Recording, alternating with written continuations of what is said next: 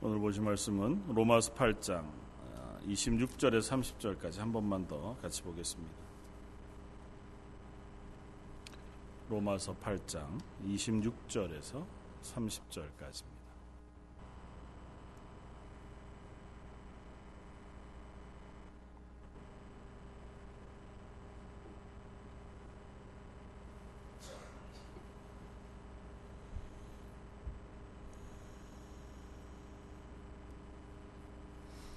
로마서 8장 26절에 30절까지 우리 차였으면 한 목소리로 같이 한번 봉독하겠습니다.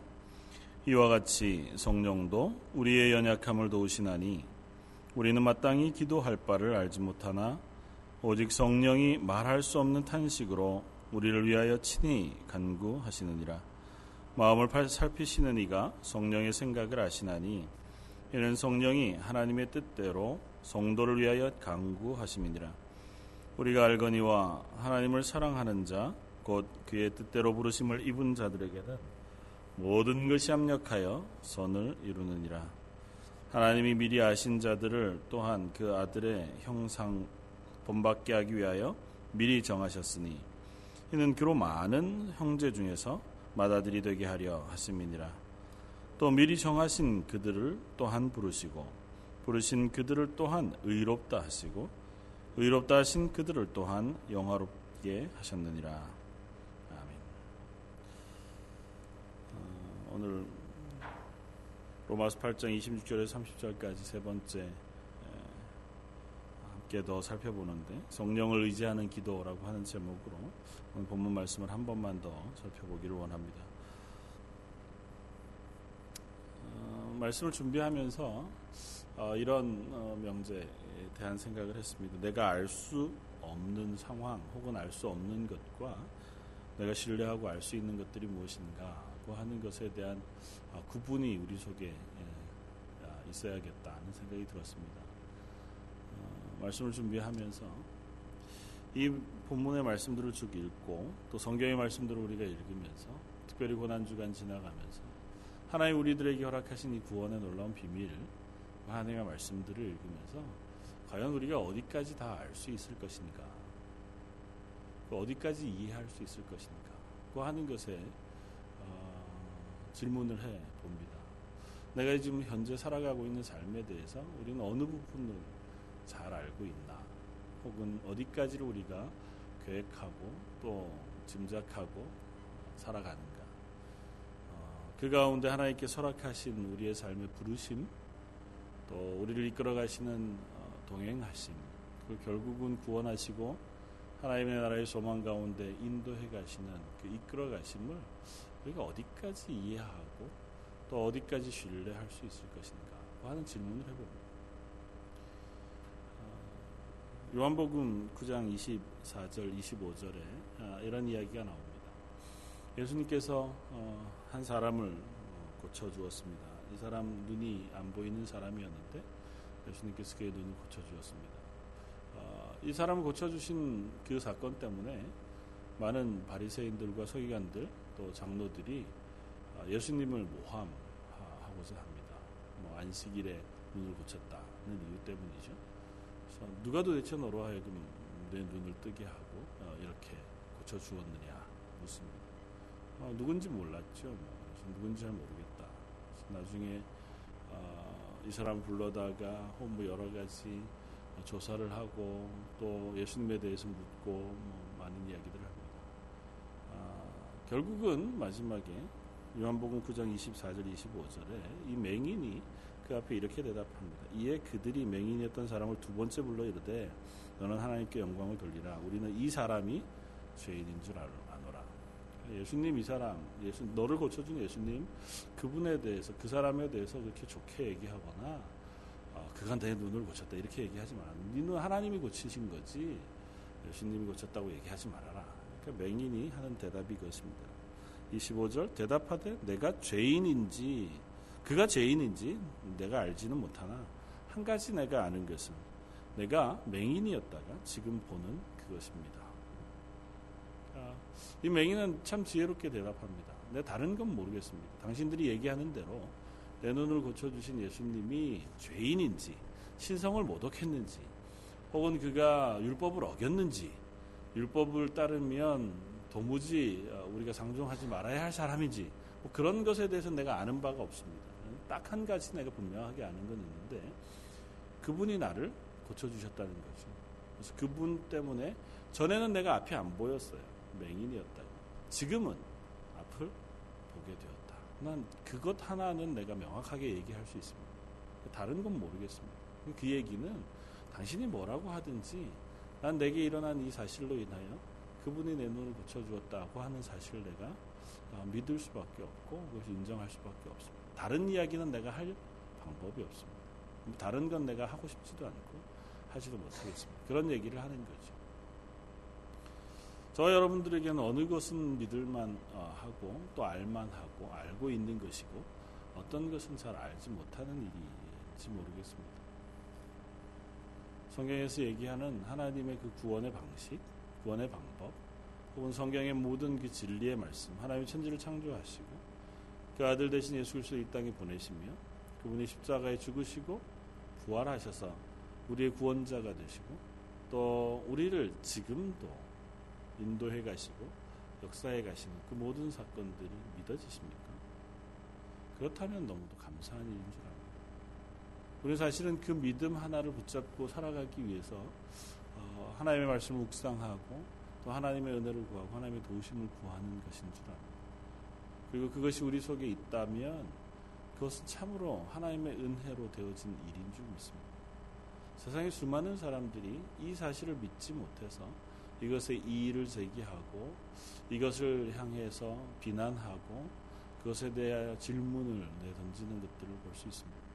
내가 가진 지식들, 이 세상에서 배운 과학적인 지식이나 논리적이고 학문적인 많은 이유들을 대면서 어, 성경을 그대로 있는 그대로 믿는 그것 그저 옛날 미국 사회에 있었던 유물에 불과하다. 그건 이미 다 사라진 일이고 그 믿을 수 없는 것에 불과하다고 공격하는 사람들이 얼마나 많은지 모릅니다. 그럼에도 불구하고 여기 앉아 있는 저와 여러분들이 이 성경책이 하나님의 말씀인지 믿어진다면 그야말로 참 놀라운 하나님의 은혜인 줄 믿습니다. 저는 다른 것 다 내려놓고 하나님이 살아계시다는 사실을 믿습니다. 하나님 창세 전에 온 세상을 창조하셨고 그 하나님께서 지금도 살아계셔서 역사하고 계시다는 사실을 믿습니다. 그리고 인류가 죄악 가운데에서 하나님의 구원에 이르지 못하는 상황에 있을 때 우리를 위하여 하나님께서 구원의 계획을 세우셨고 성자 예수님께서 그 계획에 온전히 순종하셔서 그 계획을 완성하셨고 그 구원의 완성을 성령 하나님께서 지금 내 속에 깨닫게 해 주신다는 사실을 저는 믿습니다. 이 사실이 우리 속에 믿음으로 고백되어진다면 다른 문제는 그렇게 크게 고민하지 않아도 되는 문제이라 생각합니다. 오늘 로마서 8장이 얘기하고 있는 것은 구원의 확신의 이야기를 합니다. 그러면서 구원의 확신 가운데 있는 우리들이 때로는 환란을 당할 수도 있고 고난을 당할 수도 있고 또 그것 외에 여러 가지 어려운 상황 속에 놓여 있을 수 있고 또 우리 마음 속에 혼란한 상황 혹은 확신 없음 상황 속에도 놓여질 수 있을 줄 압니다. 그러나 그 모든 순간에 하나 네가 알고 있는 것 하나님이 살아계시다는 사실을 믿느냐 그 하나님께서 성령님을 통해서 우리 가운데 예수 그리스도의 그 구원의 은혜를 베푸신다는 사실을 믿느냐고 하는 사실을 묻습니다. 그것만 안다면 나머지는 우리가 좀 기다릴 수 있는 문제일 것입니다. 로마서 8장에서 중간에 얘기하고 있는 고난의 문제, 환란의 문제. 우리가 환란을 당하면 이것이 왜 우리 속에 일어나는지 우리는 잘 알 수 없습니다. 오늘 본문에서 얘기하는 성령도 우리의 연약함을 도우시나니 우리는 마땅히 기도할 바를 알지 못하나 성령께서 말할 수 없는 탄식으로 우리를 위하여 친히 간구하신다고 하는 우리가 기도할 바를 알 수 없는 상황 속에 때로는 놓여 있을 수도 있습니다. 우리의 삶 속에서 도대체 뭘 위해서 기도해야 할지 또 어떻게 기도해야 할지도 잘 모르는 답답한 지경 혹은 무지한 자리에 우리가 놓여 있을 수 있습니다. 도대체 뭐가 문제인지를 알아야 어떤 것이 내 속에 해결되어야 되는지 알아야 그걸 붙잡고 기도라도 할 수 있을 텐데 그것조차 할 수 없는 자리에 있을 때도 우리는 놓여 있을 수 있을 줄 믿습니다. 그런 때가 왜 없겠어요? 하나님 왜 나를 여기에다 놓으셨습니까? 도대체 나는 어떻게 되는 겁니까? 간혹 우리 속에 볼수볼수 일어나는 어, 말씀에 대한 어떤 어, 의문 혹은 상황에 대한 어, 질문들을 대하다가 보면 야 이게 정말 어떻게 되는 것일까 하는 그런 생각들이 왜 안 들겠습니까? 그러나 그런 때라도 하나님께서 살아계셔서 우리 가운데 그 마음을 아시고 그런 우리를 도우신다고 사도 바울은 이야기합니다. 그 과정을 거쳐갈 수 있습니다. 그 과정 때문에 때로는 낙심할 수도 있고 때로는 그것 때문에 힘겨워할 수도 있습니다. 그러나 하나님이 살아계시고 그 하나님 나를 구원하시기로 작정하셨으며 나를 부르셨다면 그 부르심은 확실한 부르심이고 확실한 구원이라는 것. 그 하나님은 실패하지 않으시고 그 하나님은 그 구원의 완성을 기필코 이루어내시는 하나님이라는 사실. 우리가 믿을 수 있는 건 무엇이냐? 나의 어떠한도 잘 믿을 수 없고 내 현재 확신 없음 그런 것들도 잘 알지 못하고 내가 현재 모든 문제들을 풀어낼 만한 지식도 없다 할지라도 한 가지는 하나 분명히 안다. 그건 뭐냐 하면 하나님은 살아계시다는 사실이다. 예수님께서 십자가에 죽으신 것이 나를 위하여 죽으셨다 하는 사실만큼은 나는 안다. 그리고 그것이 역사 속에 없었던 허무맹랑한 이야기가 아니라 역사 속에 실제로 있었던 일이고 그 일을 통해서 하나님께서 나를 구원하시는 은혜를 베풀어 주셨다는 사실을 나는 믿는다고 하는 그 믿음이 저 여러분들의 것이 되기를 주님의 이름으로 축원을 드립니다. 이것이 있다면 우리는 흔들리지 않습니다. 이것이 우리 속에 일어나기 위해서 성령의 도우심이 필요합니다. 아무리 오래 교회를 다녀도 아무리 수많은 책들을 섭렵하고 또 성경과 관련되어진 책들을 많이 읽어 공부한 사람이라 해도 성령님께서 그 속에 조명해 주셔서 이 말씀을 깨닫게 해 주시지 않고 이 말씀을 깨달아 아는 사람들은 잘 없습니다. 그들의 지식이 오히려 성경을 가리우고 그들의 지식이 오히려 궤변들을 만들어내거나 불신들을 더 많이 만들어내는 것들을 봅니다. 저도 종종 그런 분들과 대화할 기회들이 있어서 그분들이 질문하는 것에 대답하고 그분들이 의심하는 것에 대하여 같이 이야기하다가 보면 처음에는 참 좋은 마음으로 그분들을 설득하거나 혹은 그분들을 이해시키기 위해서 최선을 다합니다. 그러다가 보면 어느 지점이 되면 한계가 저한테도 옵니다. 그건 뭐냐 하면 결국은 아무리 대답해도 계속해서 무엇인가 질문할 것들을 가지고 있다는 거예요. 그런 분들의 특징이. 그리고 그런 분들은 대부분은 이 말씀을 믿으려고 하지 않아요. 그들이 알고 있는 지식으로 말씀을 어떻게든 의심하기 위한 질문들을 최선을 다해서 던집니다. 그러다가 보면 결국은 그 질문이 해결되어져서 믿음에 이르는 예는 없습니다. 하나님이 살아계시다는 사실을 무엇으로 증명하겠습니까? 뭐 역사상 많은 이야기들이 있었죠. 신존재 증명이라고 해서. 예수님께서 역사상 이 땅에 오셔서 십자가에 달려 죽으셨다고 하는 사실, 그리고 그분이 하나님이셨다고 하는 사실을 우리가 무엇으로 증명하겠습니까? 성경이 기록하고 있습니다. 그것을 믿음으로 우리가 받아들이는 것 이외에는 방법이 없습니다. 그런데 이것을 믿음으로 받아들이는 방법은 우리의 이성으로는 불가능하단 말이죠. 예수님이 하나님의 아들이시고 그분이 나를 구원하셨다고 하는 이 모든 사실을 내 속에 믿음으로 받아들이는 것은 우리의 이성과 우리의 지식으로 불가능하다. 성령님께서 우리 마음을 조명해 밝혀 보여주시지 않고는 불가능합니다. 그러면 이 지점에서 우리가 물어볼 수 있습니다. 나는 그런 믿음을 가지고 있다. 성경 말씀이 믿어지나 성경 말씀에 하나님이 살아계시다는 사실이 내 믿음의 고백 가운데 있는가? 내가 예수 그리스도를 믿고 교회에 출석하며 하나님의 말씀을 읽어가면서 내가 이 말씀의 사실들을 믿고 있는가? 이것이 그냥 지어낸 소설이거나 전해 내려오는 신화와 같은 이야기가 아니라 살아계신 하나님이 살아있는 나의 삶을 향하여 선포하시는 생명의 말씀이라는 사실을 내가 믿고 있는 거예요. 만약에 그 사실에 의심이 있다면 우리는 성령의 도우심을 구해야 성경은 거듭거듭 그 이야기를 합니다. 오늘 본문도 그 이야기잖아요. 성령이 우리의 연약함을 도우신다. 때로는 내가 무엇을 위하여 기도해야 할지 알 수 없는 그때에도 성령께서 말할 수 없는 탄식으로 우리를 위하여 기도하고 계시다는 것입니다. 성령이 도우신다고 하는 이 표현은 성령께서 우리 가운데 들어오셔서 우리를 그냥 주도적으로 어, 끌고 가신다는 의미가 아니에요. 여기서 도우신다고 하는 이 헬라어 표현은 두 사람이 무엇인가를 맞들어 올리는 그런 도움의 이야기를 하는 거예요. 그러니까 우리와 함께 우리의 신앙을 세워가고 우리의 믿음을 굳건히 해가며 우리의 소망을 세워가는 역할을 성령님께서 해 주신다는. 성령님께서 우리 속에 오셔서 그냥 나도 모르는 사이에 나도 알지 못하는 사이에 그냥 나를 믿음의 자리로 옮겨 놓으시겠다는 것이 아니고 우리를 도우시겠다. 함께 그 일을 하시겠다고 말씀하십니다. 우리가 아무것도 알지 못하는 때 왜 우리더러 기도하라고 하실까요? 하나님 우리의 마음을 모르셔서요? 하나님이 우리가 어떤 것을 기도할런지 잘 알지 못하니까. 아니면 기도하는 대로만 들어주시려고 우리한테 기도하라고 하실까요?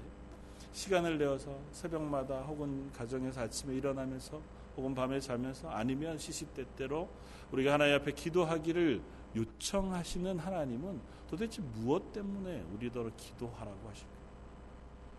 우리의 기도가 하나님이 일하시는데 어떤 영향을 미치기에 쉬지 말고 기도하라고 말씀하시는 걸까요? 예수님이 이 땅에 공생의 사역 기간 동안에 그토록 많은 시간을 기도의 자리에 서셨던 이유는 뭘까요? 하나님과 한 분이신 예수님.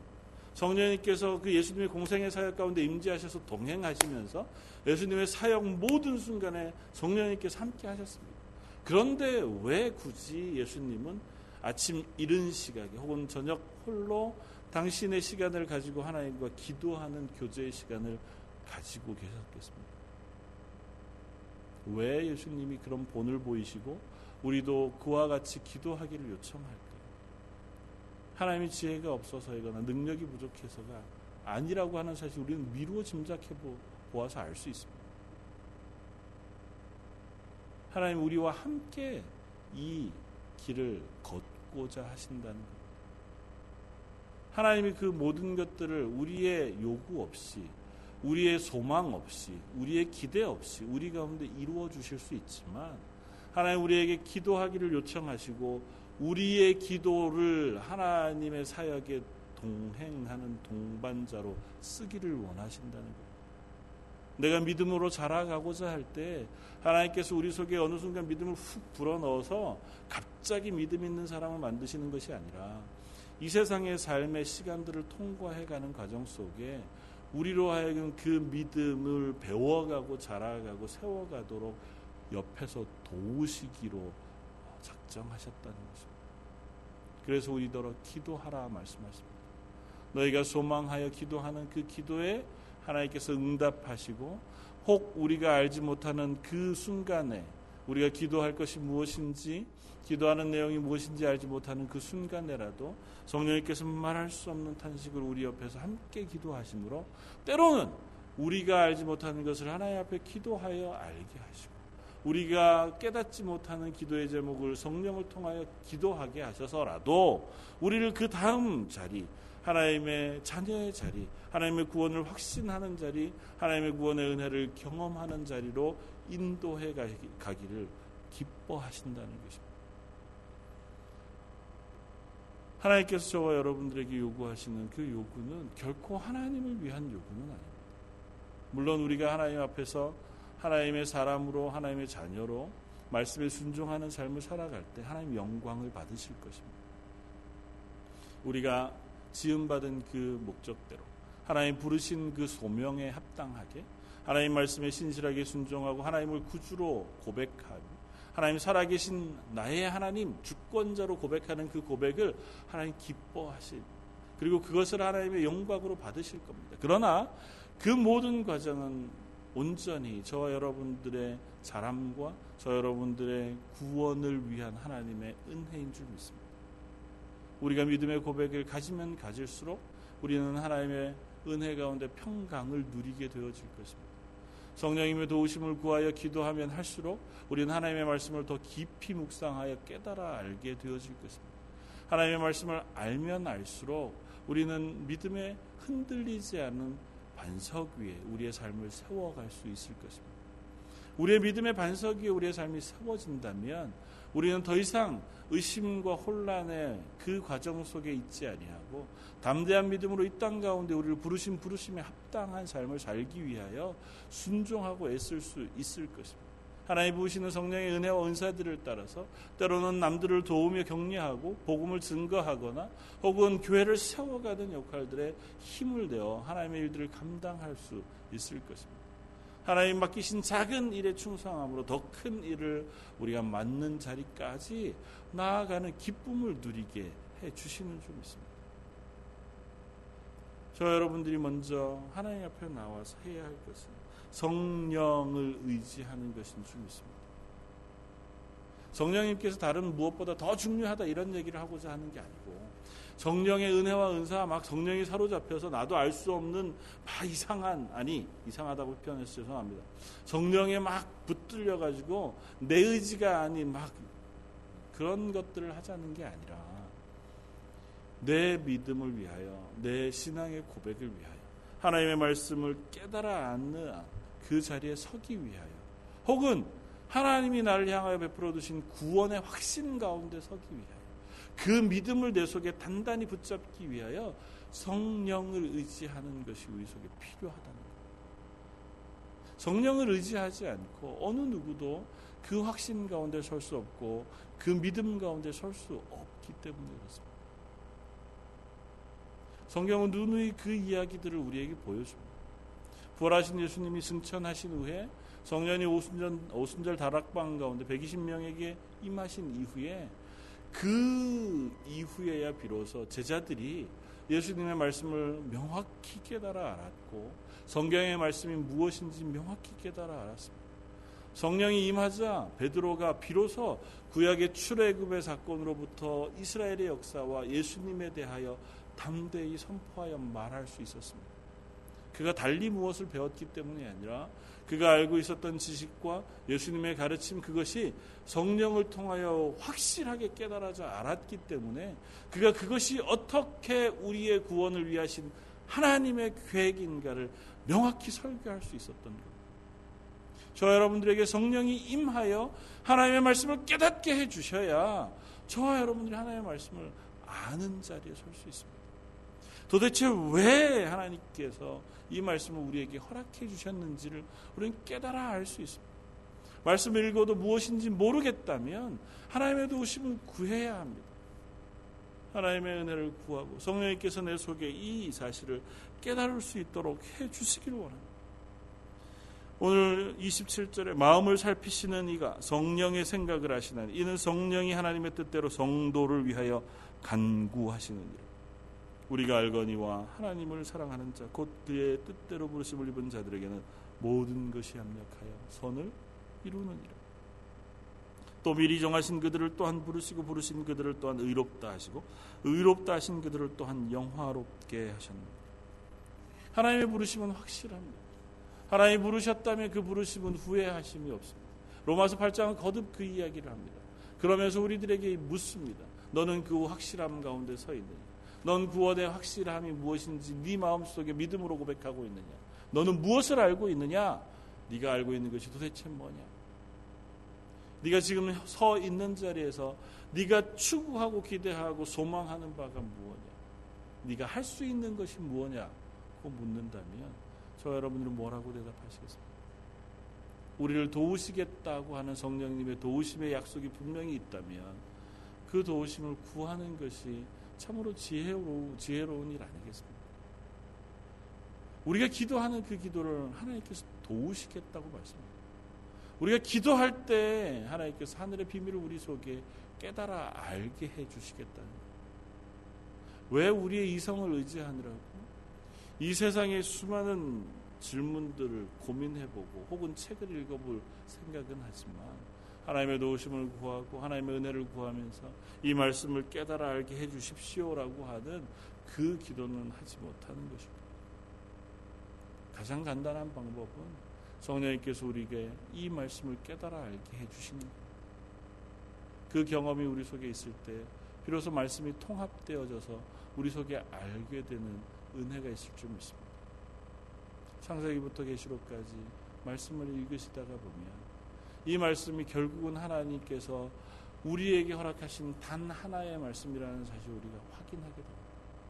어떻게 그렇게 1400년이 넘는 긴 기간 동안 40여 명이 넘는 수많은 저자들을 통해서 각양의 언어로 각양의 문화 속에 쓰여진 그 책들이 어떻게 하나님의 구원의 비밀을 이토록 일률적으로 그리고 통합적으로 우리에게 설명하고 깨닫게 해주시는지 성령을 통해서 우리가 알 수 있습니다.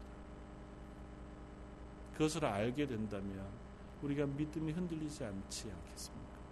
오늘을 살아가는 우리의 삶이 조금은 더 평안한 해답을 얻고 살아갈 수 있지 않겠습니까?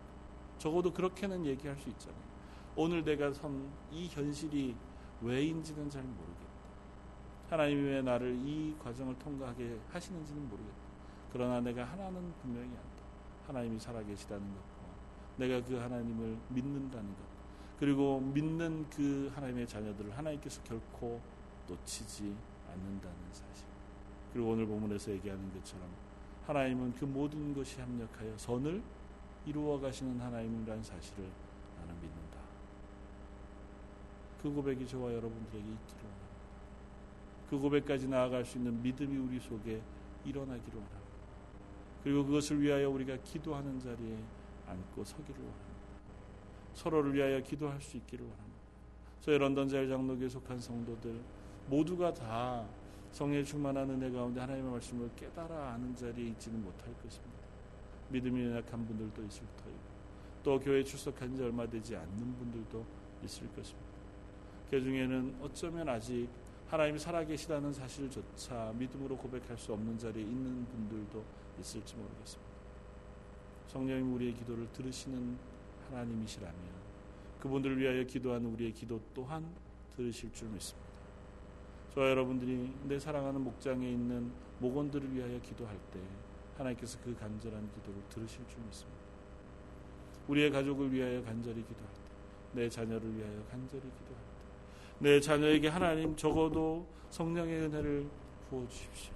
하나님의 말씀을 깨달아 하는 지혜를 허락해 주십시오. 그들을 하나님께서 붙잡고 놓치지 말아 주십시오. 하는 기도를 하나님께서 외면치 않으실 줄 믿습니다. 저희를 한 교회로 묶으신 것은 서로가 서로를 위하여 기도하며 서로의 지체가 되게 하시기 위함이 있는 줄 믿습니다. 우리를 함께 모으셔서 우리가 합력하여 선을 이루어가게 하시는 하나님의 은혜가 있는 줄 믿습니다. 때로는 서로가 서로에게 상처가 될 수도 있고 내가 놓여진 이 상황이 내가 지나가기에 너무도 지친 상황이 될 수도 있을지 몰라도 그 모든 과정을 통과하여 하나님의 은혜를 경험하고 하나님의 말씀을 깨달아 알고 하나님의 도우심을 구하는 자리까지 우리를 인도해 가시는 줄 믿습니다. 조금 더 기도의 필요가 있는 사람들이 조금 더 기도의 자리에 서게 되어지는 줄 믿습니다. 제 마음속에 아직도 명확히 기억에 남아 있는 것은 어려움 속에 놓여 있는 그래서 하나님의 도우심이 너무너무 간절히 필요한 그런 사람일수록 하나님 앞에 훨씬 더 기도의 자리에 서게 되어지고 기도의 자리에 서게 되어질 때 자신만을 위해서 기도하지 않고 다른 이들을 위하여 기도하기 시작한다는 사실입니다. 내가 정말 힘겨운 자리에 섰을 때, 그래서 하나님 앞에 기도하지 않고는 버틸 수 없는 상황이 되었을 때, 그래서 간절히 눈물로 기도하고 하나님의 은혜를 구하는 그 자리에 서게 되면 그 심령 속에 분명히 누군가 다른 이들을 위하여 기도하게 할 마음을 하나님께서 넣어주신다. 놀라운 일이 아닐 수 없습니다. 우리가 기도하고 하나님을 간절히 구할 때 하나님 그 사람의 기도를 쓰시기를 원하시는 줄 믿습니다. 여기에 모인 하나님의 사람들, 저희 런던 제장로교회 어, 저희들의 심령이 하나님 앞에 기도하는 그 은혜 자리에 설 수 있는 심령이 되기를 바랍니다. 그것이 어디에서 이건 또 무엇을 위해서 이건 저희가 하나님의 은혜 가운데 간절히 서서 하나님 살아계시다면 뭐 때로는 좀 불경스럽죠. 내게 은혜 베푸실 수 있다면 하나님 제게 은혜를 베풀어 주십시오. 능력을 허락해 주십시오. 은사를 부어 주십시오. 하나님의 말씀을 깨달아 알게 해 주십시오. 저가 성령의 큰 체험 속에서 확신 가운데 서게 해 주십시오. 제 입을 열어서 탐대히 기도할 수 있는 자리에 서게 해 주십시오. 누군가를 향하여 격려할 수 있는 자리에 서게 해 주십시오. 제 마음을 하나님께서 위로해 주십시오. 우리가 무엇으로든 기도하고 그 기도에 응답을 얻는 저 여러분들 되시기를 주님의 이름으로 부탁을 드립니다. 한번 같이 기도하겠습니다. 감사와 찬양을 받으시기에 합당하신 주님. 저희들은 연약한 사람들이고 우리가 알고 있는 것과 우리가 가지고 있는 믿음의 크기가 참으로 작은 존재들인 것을 고백합니다. 그러나 그 모든 것 다 내려놓고 단 한 한 가지 사실 하나님은 살아계시다는 것과 예수 그리스도께서 날 위하여 십자가의 죽으심으로 내가 구원 얻었다는 사실 그리고 그 구원을 성령을 통하여 우리에게 깨닫게 하시고 오늘도 성령님께서 나와 동행한다고 하는 그 사실은 믿음, 으로 고백합니다. 하나님 이 믿음의 고백을 받아 주옵소서.